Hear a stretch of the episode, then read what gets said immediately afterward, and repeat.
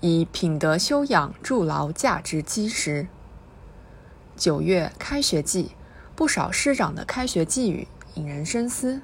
在清华，教授期望行囊里装着谦虚、好学和坚韧不拔；在复旦，学长主望有所学、有所成、有所爱，不做空心人；在南开，校长讲述。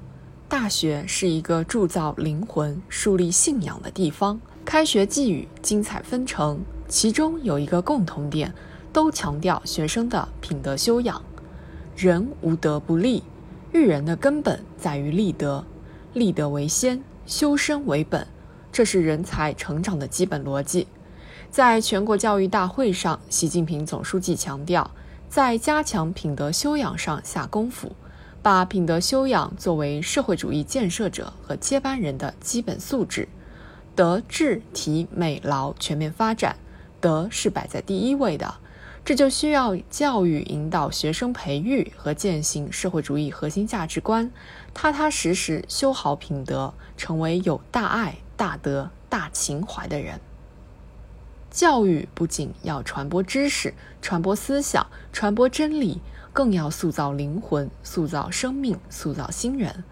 换句话说，教育不仅要传递给学生专业知识，更要塑造学生的品德修养、价值追求和精神品格。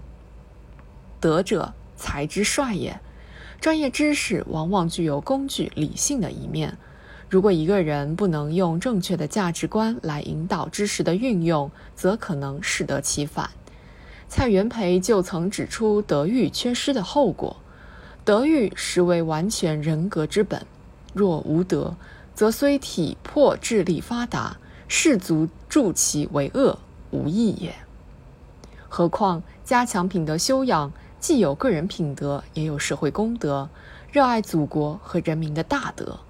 可以说，德育既是学生入学的第一课，也是学生离校前的最后一课，是需要终身修炼的心灵成长与价值养成。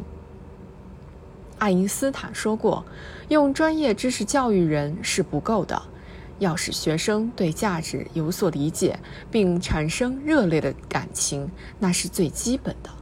他必须获得对美和道德上的善有鲜明的辨别力。”没有这种道德上的辨别力，就可能对同学、对师长、对社会缺少关怀，也可能越出行为的边界。现实中，论文抄袭等现象屡禁不止，违法校园贷瞄准一些学生的奢生活。这些问题固然有各方面的原因，但品德修养欠缺、道德辨别力弱化，难辞其咎。事实上，真与善、知识与道德。工具理性与价值理性不可偏废。一个人只有成人才能成才，只有立心立德才能立功立言。然而，对于有思想、有个性、有见识的当代青年，德育绝不能是凌空倒虚、陈旧迂腐，而是既要立意高远，又要立足平时。从挤绿皮火车几十小时去上学，到行李靠快递的空手道；从背上包着铁饭盒的铺盖卷儿，到手中一刻也放不下的手机，这是品德教育必然要面对的时代场景变化。如何让学生学会感恩、学会助人、学会谦让、学会宽容、学会自省、学会自律？一样的问题，恐怕也需要与时俱进的回答。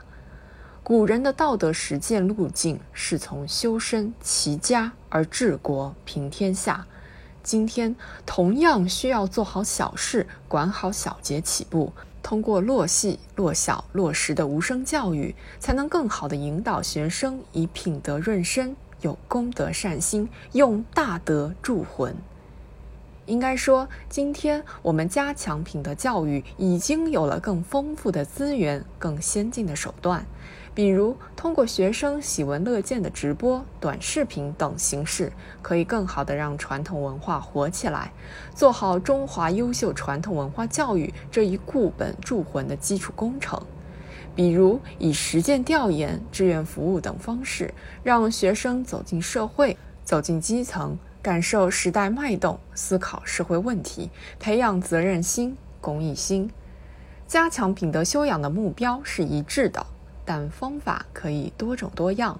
最根本的就是要填上沟通的代沟，学会对话的语言，找到与当代青年的共鸣点，以生动的案例、感人的故事、亲身的体验，让学校真正成为化育为人的天地，而不仅仅是教授技能、发放文凭的场所。曾有人问一位诺贝尔奖获得者：“您在哪所学校学到了最重要的东西？”他回答：“在幼儿园。”我学了，不是自己的东西不要拿，做错事要道歉。从根本上说，这是一生学到的最重要的东西。从小事小节开始，让品德修养润物无声地进入学生心田，就能让他们扣好人生的第一粒扣子，为整个人生打下向好向善的价值基础。